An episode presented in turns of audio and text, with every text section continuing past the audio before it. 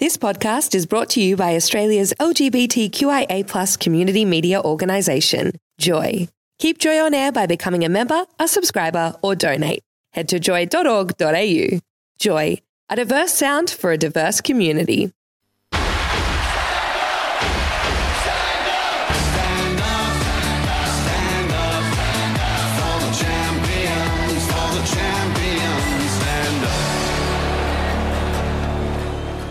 You're listening to Stand Up Straight. We aim to provide a vehicle for allies to stand up for the rainbow communities, facilitating change, acceptance, understanding, and dialogue. Stand Up Straight on Joy 94.9. Stand up straight. Hi, everyone. Michelle in the studio with Clayton and Stephanie tonight. Hi, everyone. Hi, Michelle. Good evening. Good evening. Um, we, uh, I just want to thank firstly uh, Beck for the news and the Informer team, uh, who we hear every Monday to Thursday from six thirty to seven o'clock. Uh, we uh, like to start off the show a little bit differently now, and because Stand Up Straight was um, likes to present the Allies perspective element, uh, we like to nominate and discuss about some allies that we have whether it's a person, a group, or a country uh, throughout the throughout the week. So uh, Stephanie's got. Um, hold on, hold on, hold on. We're getting a bit carried away. First, we need to listen to this. Oh.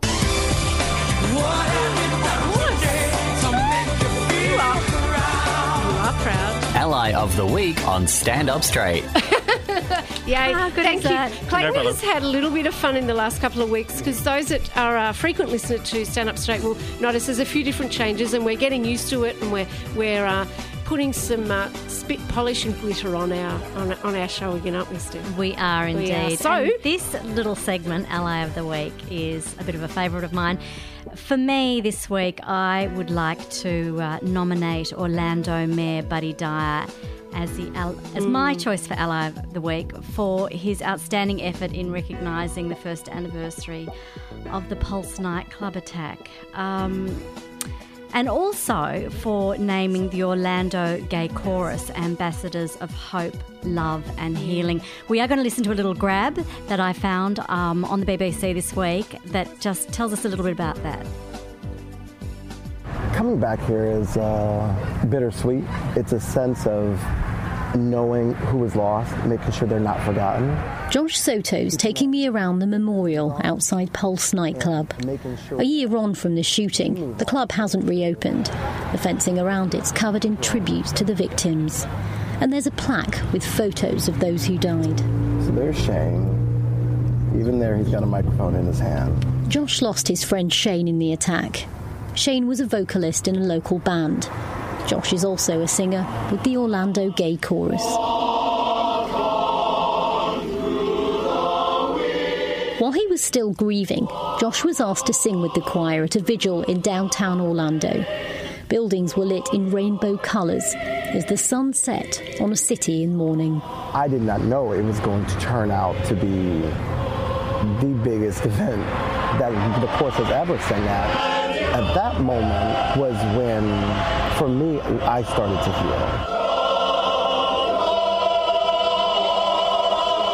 I was there and I remember how the choir defined the mood and the moment for the city. After that performance, they were in demand.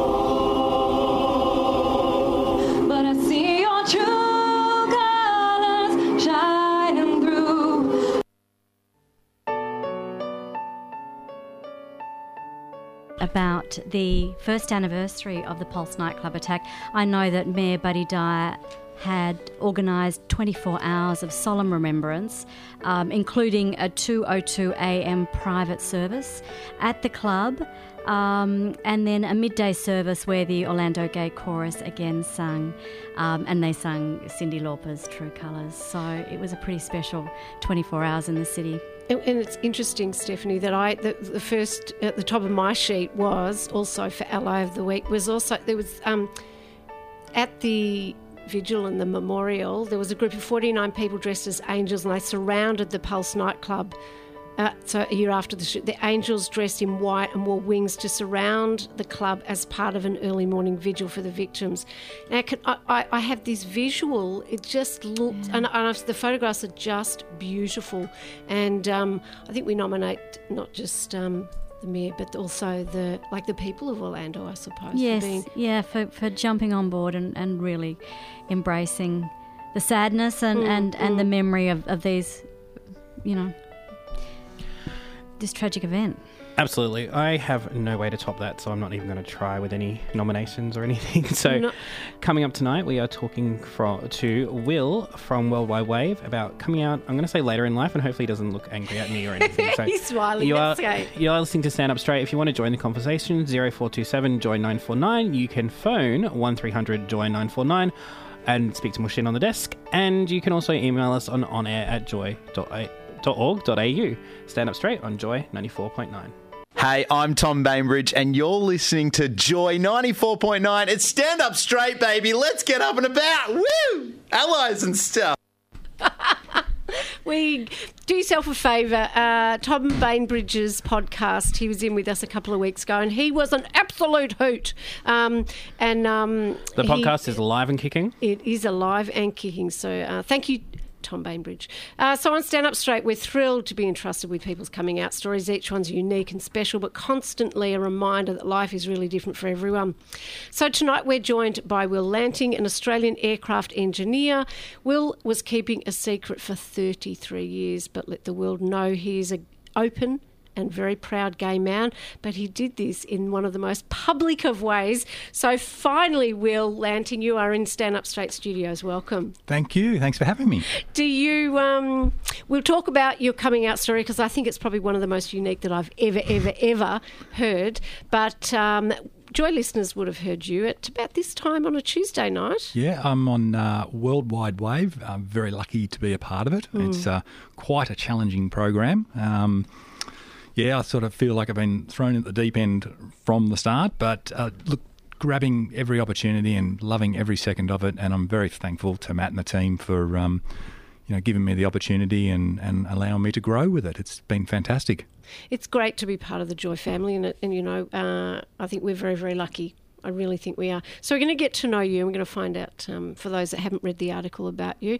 Uh, tell us a little bit about your upbringing and family, and was religion part of your life or not? Or set that little bit of a, a scene from a few years back. Well, I guess I probably come from the most normal, boring background you could ever.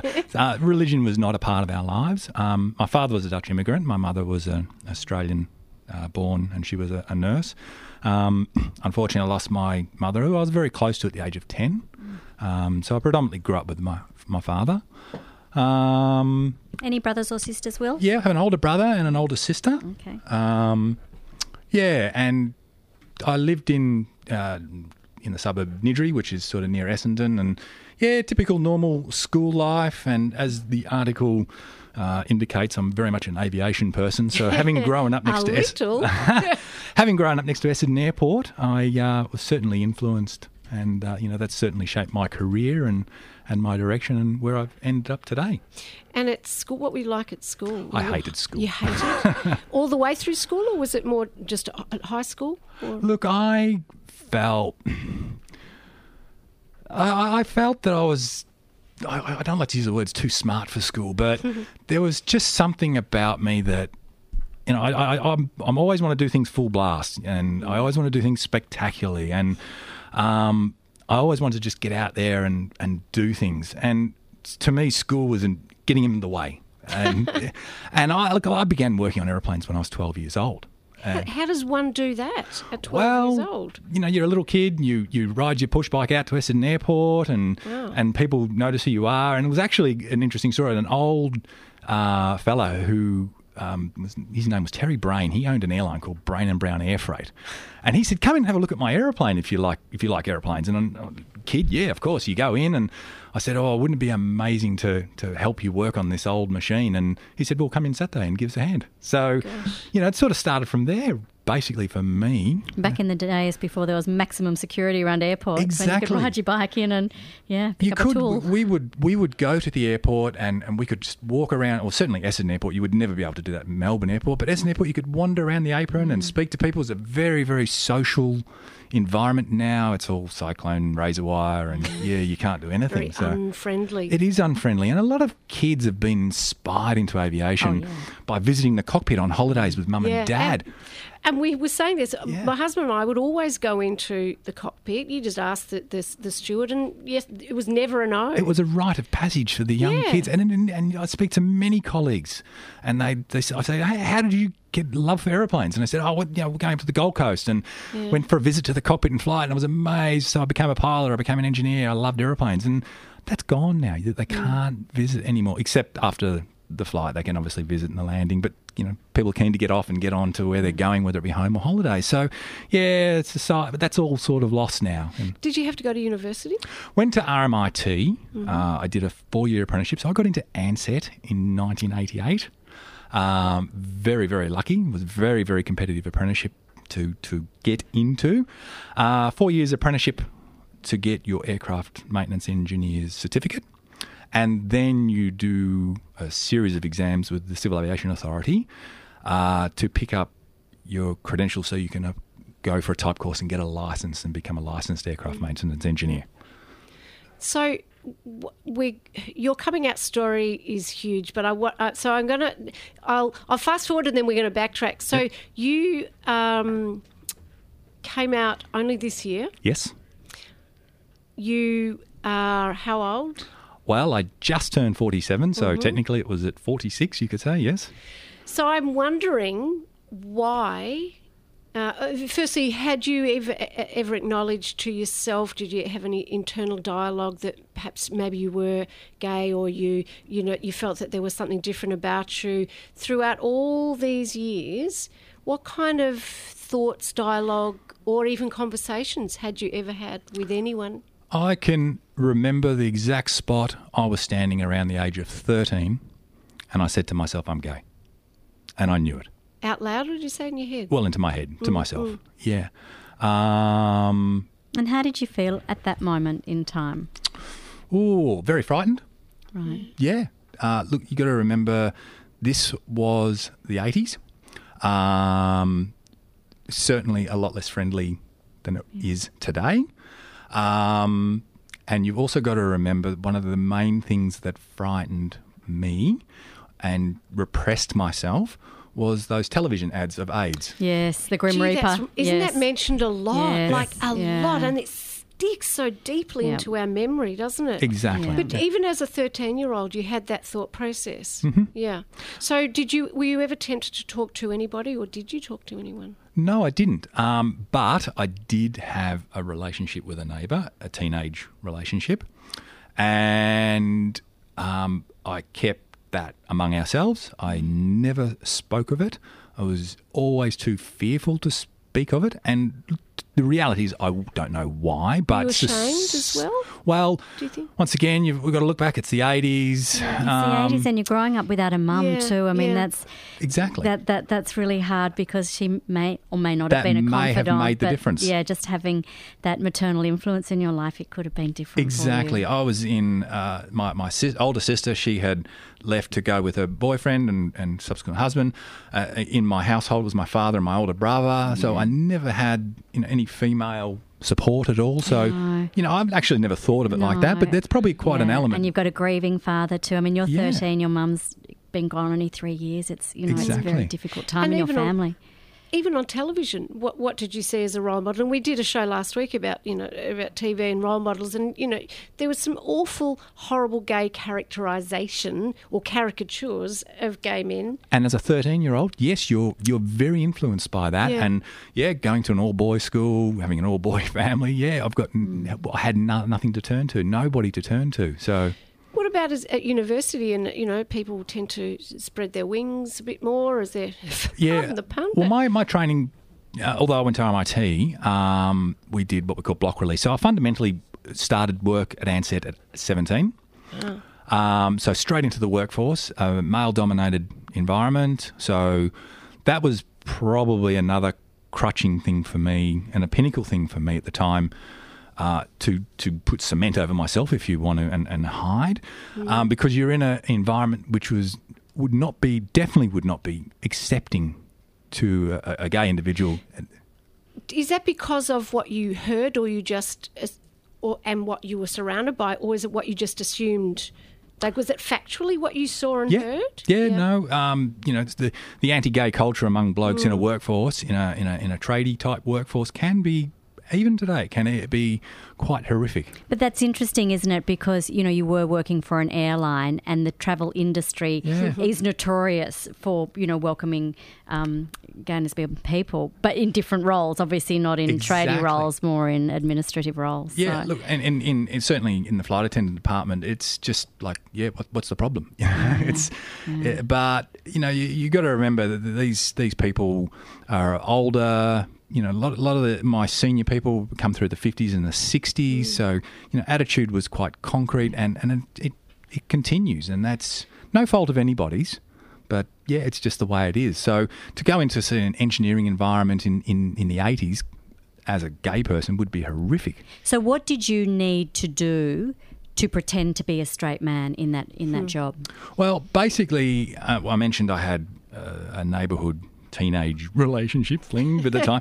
we separated, just grew apart for natural reasons, who knows. And it was at that point when I started my apprenticeship, I said to myself, you know, and in conjunction with the advertising on TV about having AIDS, so a combination of events, um, I said to myself, yep, you've had your fun, time to grow up now and be normal. Do you think it was a phase?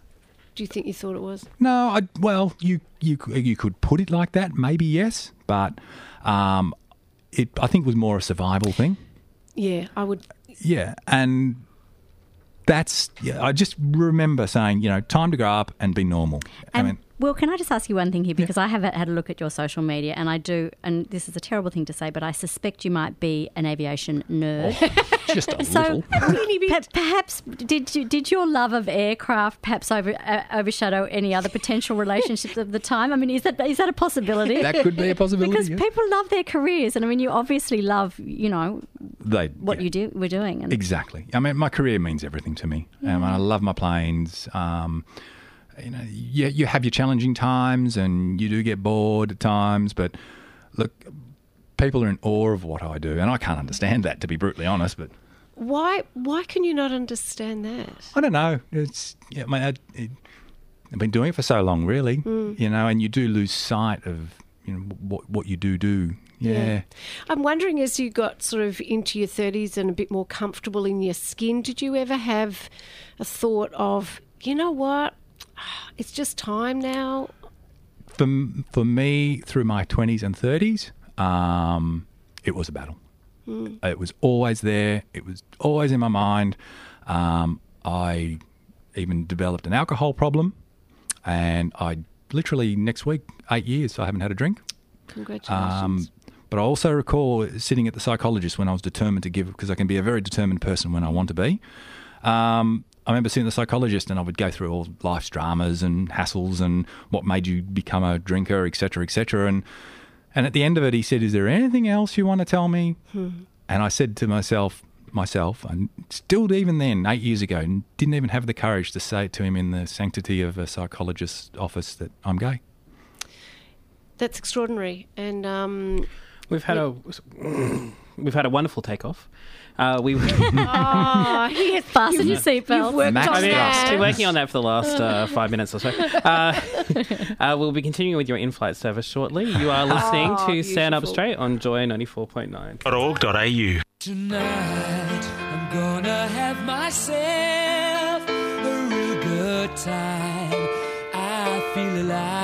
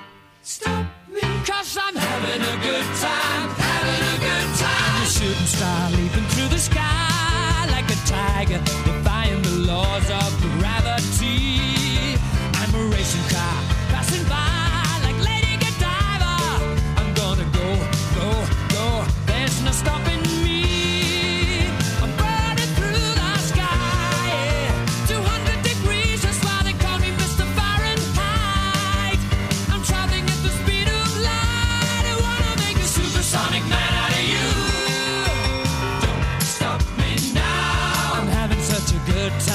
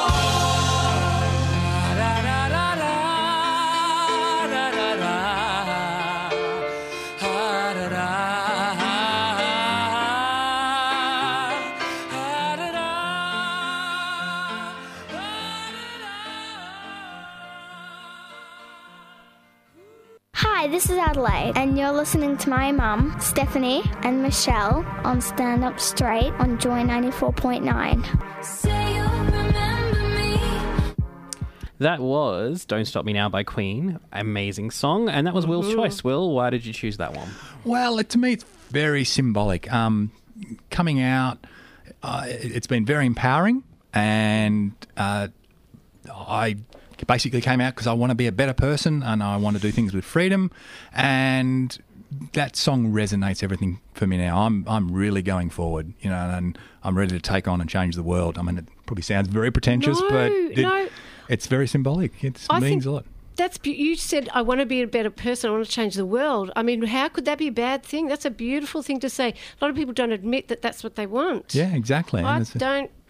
And and I, we, we've spoken a couple of times um, before tonight, and for you, it's really important for your story to be told. And you mentioned why you, you why you want to tell your story and why you want to keep telling it. What was the main reason you said that you wanted to tell, you know, the younger younger and, folks? And look, on the other side of this microphone, um, I'm sure there's people who who are the same, um, who who are unsure and who are scared. And um, it's basically when I started my apprenticeship at Ansett, and I made that decision, as I mentioned, to grow up and not be like that anymore. That was uh, a tragic and wrong decision. And um, having to live with that lie to myself, to my family, and to my friends, and everybody every day still. Um, and it's and my message is to get that out there that it's okay. It's okay to be gay. It's okay to be yourself. And you are lucky enough to live in better times now. Mm. And get yourself the support and be truthful to yourself. And that that is the most important thing. And that's the message I want to get out to a lot of younger people is the damage you do by hiding not only to yourself but to your family and to your friends is potentially and is far more horrific than being honest with yourself. And Will, was there never anybody in your life that sat you down and said, Well, have you thought about, you know, No.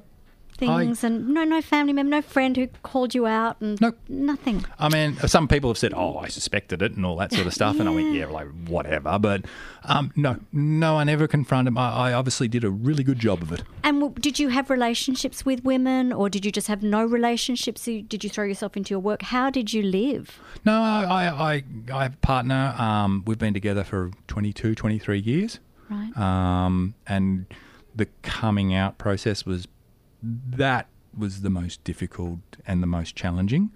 Um, and I've just really couldn't face lying to her anymore. She's such a beautiful and good person, and we still have a beautiful partnership.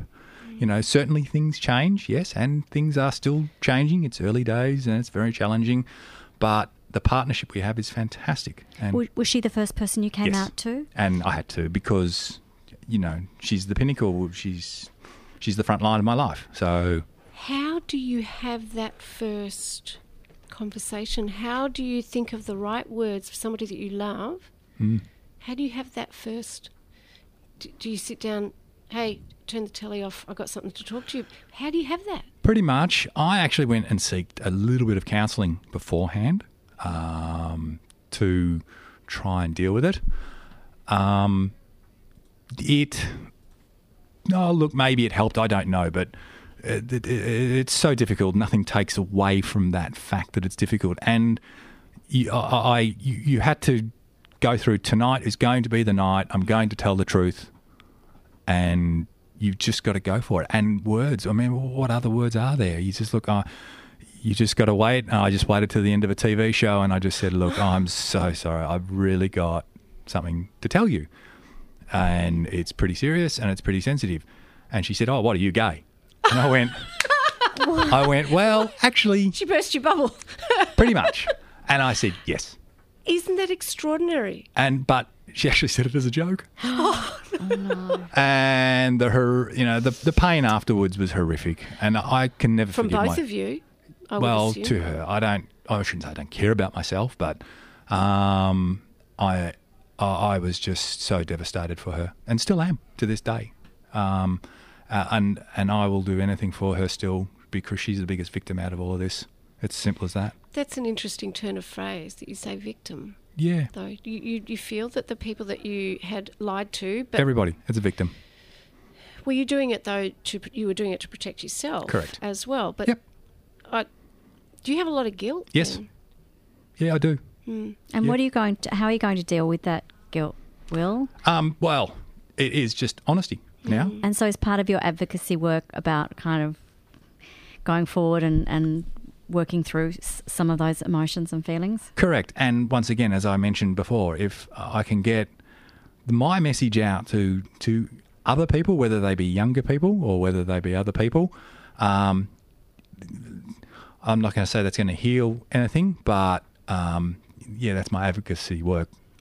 You know, Do you? uh, Is she your closest confidant now? yes. Yeah. Yeah, and can you say anything to her that you couldn't have said? Perhaps. I mean, obviously, aside from her not knowing that you were gay, Mm. but is this now? Well, this is an allies-based show. Is she your ultimate ally? Oh, yes, you Yeah. could say that. Look, poor girl, she's still a little bit sensitive to things. Um, I will say things and she'll have a laugh. I'll say some things with equal uh, punch to it, and she might get a little bit upset, you know. Uh, but we're getting through it. It's she's a fantastic person. Um, you know, hats off to her. We're we're we're we're we're building maybe a slightly newer and better relationship. It is. It's just changing shape. I, I, I would That's it. imagine. Well, Not, not wanting to sound flip, but But No. she must feel like the ground has been pulled from underneath yeah. her. And It's I would, and, and I think that's where your your, your- your guilt and um, Yeah. but you're an extraordinary person. I mean, this is why she's sticking by you. So you, you, you, you this, this is something that perhaps you have to have a bit of a mantra of. I would imagine too. Exactly. And look, the poor poor love, she wanted me to continue hiding, and I just said that's not going to happen. You know, mm. and I and and it maybe oh, she. I'm not too sure if she understands.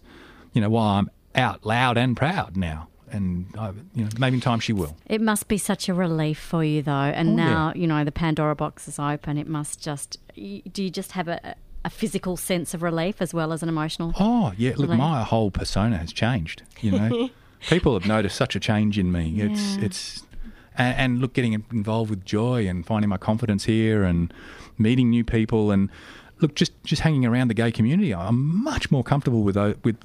With the, the, the community. You It's found your beautiful. people. I have. Yeah, It's isn't that lovely? If you are having issues around coming out or and want to talk to somebody, you can give Switchboard a call on 1 800 184 527. And I've just noticed on the website they do web chat now from 3 pm to 12 am every day. So you can go to switchboard.org.au.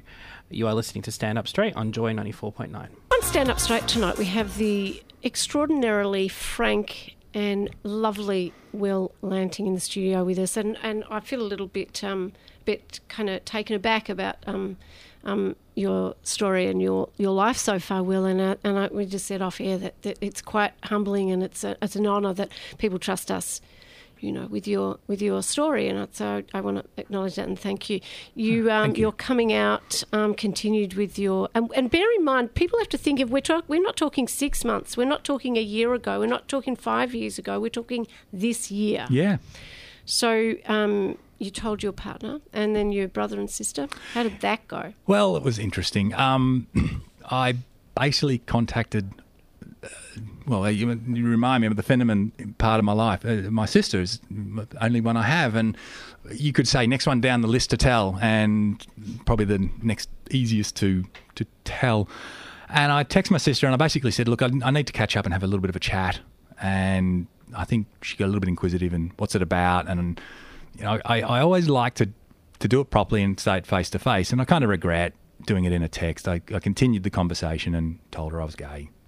And maybe after a few seconds of pause, she basically wrote back and said she still loved me and she thought it was great and so on and so forth. And um, but I did have a little bit of difficulty telling my brother.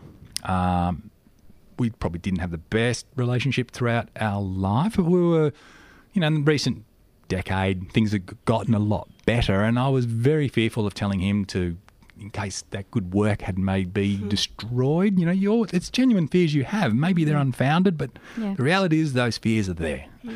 And I also, one of my biggest fears was coming out at work. Um, that was a very big thing. And I, I really can't remember what the chain of events were, but when I made the decision and I'd basically spoken to some hierarchy at work, they said um, the opportunity is to be on the Rainbow Roo on the Mardi Gras float with Which Qantas. is Rainbow Roo is for those that don't know what's a Rainbow Roo. Well, it was the uh, Mardi Gras float, the Qantas Mm-hmm. Mardi Gras, Mardi Gras float, and um, And the Rainbow Roo is also an aircraft too, isn't it? yes, it is, and Yeah. it's uh, A330, which is uh, QPJ, which is the registration, and um, that's the Avgeek coming out, and quite quite funny, uh, which was tied into the chain of events. It did its first flight from Sydney down to Melbourne and was going to Singapore, and. Quite coincidentally, I was assigned the aeroplane to certify it to Singapore on I its read first that over today. I And s- for, certify means what? Uh, sign the maintenance release and certify the aircraft's return to service. it's right to fly. It's okay Correct. to fly. Is Yep. that right? So the buck stops. You know, he doesn't go any further unless you say so. with its beautiful rainbow rainbow tail. It wa- and it, it was uh, and it looks great, and I'm really really proud of that aircraft. And bet you yeah, are. love QPJ when it comes through Melbourne. and since homosexuality is criminalised in Singapore, great country to send it to as well. Exactly. Was that well planned or accidentally on purpose? well, who knows? Who knows? Yeah. So tell us, for those that have waited and, and don't really know, how did you come out at work? Well, yeah. So I made the decision, and it was you have to work out how you're going to do this. And I think at that time, and I certified QPJ, and a series of events happened, and I made the decision. Um, look, I'm going to have to let the world know now. Um, and I think the best way to do it, instead of telling people one by one, because rumours and misinformation can spread like wildfire. So the best way to do it was to be a part of the Qantas team at the Sydney Gay and Lesbian Mardi Gras. And that was the most wonderful and inspirational and overwhelming experience I've ever done. It was, and I literally, to me, I, I walked down Oxford Street and I walked away from the old me into the new better me. Before we talk about the new me, what did you feel like getting dressed that day and night? Loved it. before it? Tell me what what were you thinking and feeling? Did you have any reservations, or did you just know it was right? No, I knew it was right. Yeah. I knew it was the right thing I was doing. Uh, as tough as it was, yeah, I definitely knew it was right. We'll just. Sorry, Clayton. We're just seeing some footage because Clayton had been showing me photos a little earlier, but seeing some footage earlier today of the Rainbow Roos marching down Oxford Mm. Street. You looked like you were quite a big group. Mm-hmm. Amongst the Rainbow Rainbow Roos, are there any allies in that group, or are they all just LGBTI um, people from Qantas? No, they're all LGBTI people from Qantas, yeah. Okay. And, yeah, and look, and then they are my allies, you know. They're Yes. wonderful people, my wonderful friends. So you couldn't hide behind, oh, I'm just an ally. just an ally over here. Uh, I was flipping through my phone while in the first segment and found, oh, I actually have a photo of Will on my phone in a totally non creepy, non hookup app way. Uh, so, yeah, you were, because I was there at Mardi Gras and I found you in my phone. Well, there you go. And one of the photographs I think I've seen of you is that you, you sort of got your arms out. Is that Yeah, like you're and that flying? was so And- inspirational and- out of the blue. And then everyone else started doing it. You know, people were cut in the crowd, and I just thought, I'll do the aeroplane. This is great. And you know, Isn't not only that did I walk down Oxford Street, I ran down Oxford Street into Mm. the new me. You know, it was brilliant. Could you have almost been alone? It ma- didn't matter who was around. It, this was the mo- your Yep. moment, and that wasn't. That's not in a selfish way. This was just purely your moment. You could say that, yeah, Yeah. But um, one of the one of the beautiful things, I mean, not only was it coming out to work, and um, that was my way of telling everybody at work who I am. Um, I also allowed it to tell my brother as well, and I I never had the courage to tell him. And I, I called my sister and said, "Can you do me a favour, please?" And she said, "What's that?" And I said, "I need you to tell my brother." And I said, but let's do it in a fun way. I said, when he comes home on a Sunday night, because the Mardi Gras was on a Saturday and it was aired on on the Sunday night, can I get you to ring him about eight thirty and say, oh, how are you going? By the way, are you watching the Sydney Gay and Fest, Gay and Lesbian Mardi Gras? And he will go, no way in the world. What would I be wanting to watch that for? Mm. And you can say, well, I think your brother wants to try and tell you something. And is that what happened? And that's exactly what happened. And they leaped for the TV in disbelief and put it on. And and it took probably, I think the poor fellow was in shock himself. But he, he called me about five days later and, you know, said, well, I think we've got something to talk about, haven't we? And I go, yeah, I think we have. and um, and look, you know, that, that, that fear that I mentioned, that that good work that we'd probably restored a lot of relationship, um, I think now coming out and being me has probably made our relationship even better. Oh, that's great Isn't to hear it- that. isn't it? What about your Qantas colleagues? What was their response, Will? Look, um, I, I had the biggest fear in the world with them. There's The blokes. the blokes. There's a lot of what I call Mm. chest beating. You know, they'll Mm. they'll say things because they're blokes and they they admit being tough, and they can say, you know, anti-gay or homophobic things. And the reality is they don't mean it. They're just being blokes. They're just being tough. And and that that was the chest beating which frightened me as a kid. And that's the message I'm getting Yeah, through to them at work now is that sort of fun chest beating that you do to pretend pr- demonstrate you're a man actually does a lot of damage, especially to young minds. To young people, I know, and that's and people do it not intentionally. No. And then, look, coming out, I think I, I, I went back to work. I did my first shift, and it's like, no one saw this. No one's saying anything. And, and I think maybe a couple of people saw it and said, oh, look, obviously you had a bit of fun or something like that. And then the second day, someone came up to me and said, um, you were in the Mardi Gras festival with Qantas. Yes. "Uh, Why? Are you gay? And I went, yes, I am. I'm gay. Was it hard to say those words? It was horrifically hard. Wow. Yeah. And Still. do, do you respect that person for coming up to you and asking you instead of just pretending that they hadn't seen it or the other sort of responses? I do. Uh, look, and it does. It takes one. You know, a waterfall starts with one drop, Mm, and that's mm. that was the one drop. And then, and I said, I'm still me. I'm still just as good. I'm still just as hopeless. I'm still just as everything. Mm. Um, nothing's changed. In fact, now I'm just trying to be a better person. I'm not lying anymore, and I'm not going to lie anymore. And it's up to you whether you accept me or accept or, or not.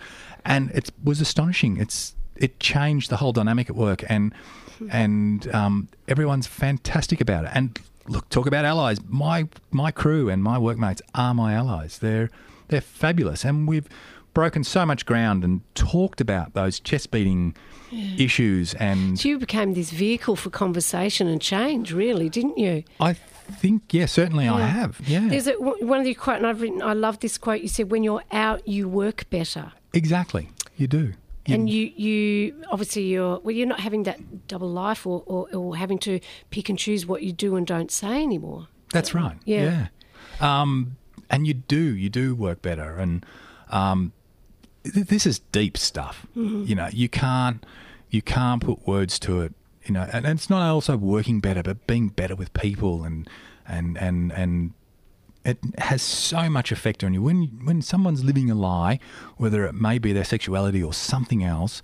The effect that it has on their persona and their confidence and is is incredible. And once that's gone, it's um, you know, really does. It makes you a better person. I have no words to to structure it, And but now I'm so wondering truthful. how you sum up how you're feeling, but I think the fact you, you probably just have. There's maybe in you know in a year two's time you'll look back and think, oh, that's actually really what I felt. But it just sounds like you're alive. Yeah, maybe. You know, um, well, I think what I've discovered about myself is I'm probably a little bit more creative than than and than what I gave myself credit for, and hence I'm here at Joy, doing things and creating things, and I'm, I'm loving. I'm finding it. I'm finding a new me as well. You know, which is fantastic. Joy's been really pivotal for you as well, hasn't it? Correct. Yeah, Yeah. Joy was for several years. Um, I would be driving home, or I would be sitting in a van at work, and I would put Joy on, and and it was, yeah, it was just there for me. It was like a.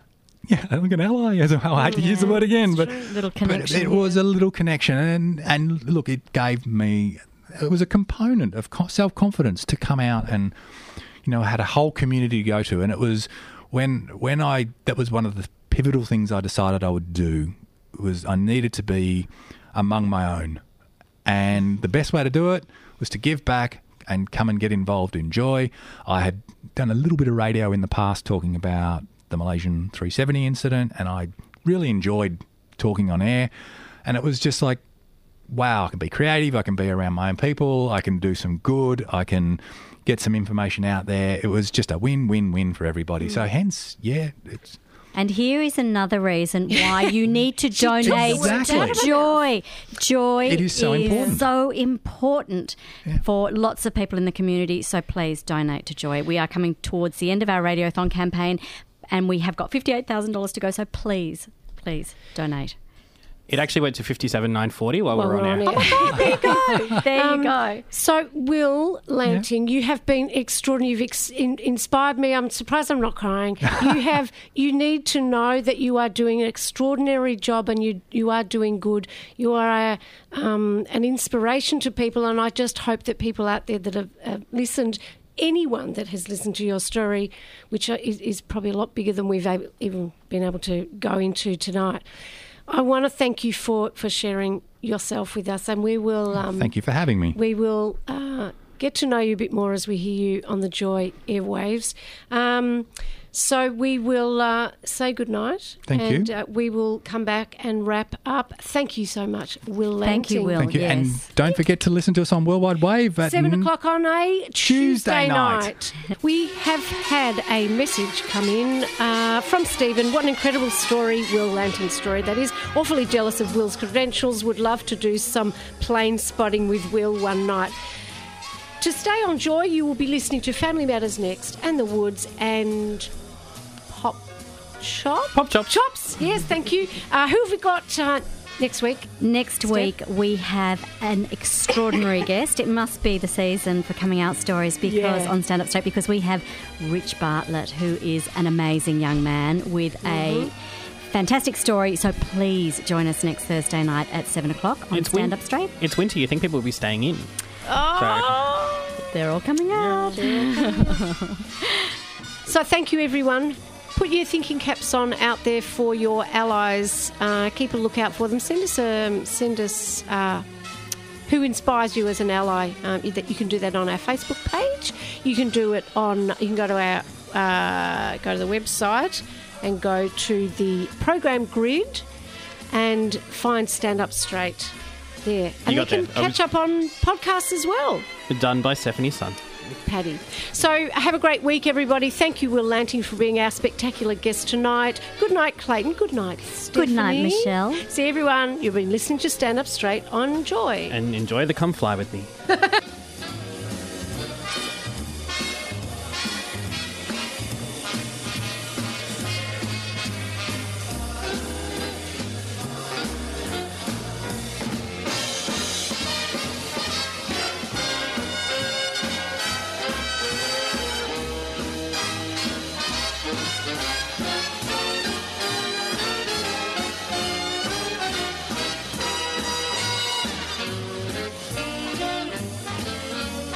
Thanks for listening to another Joy podcast brought to you by Australia's LGBTQIA plus community media organisation, Joy. Help keep Joy on air. Head to joy.org.au.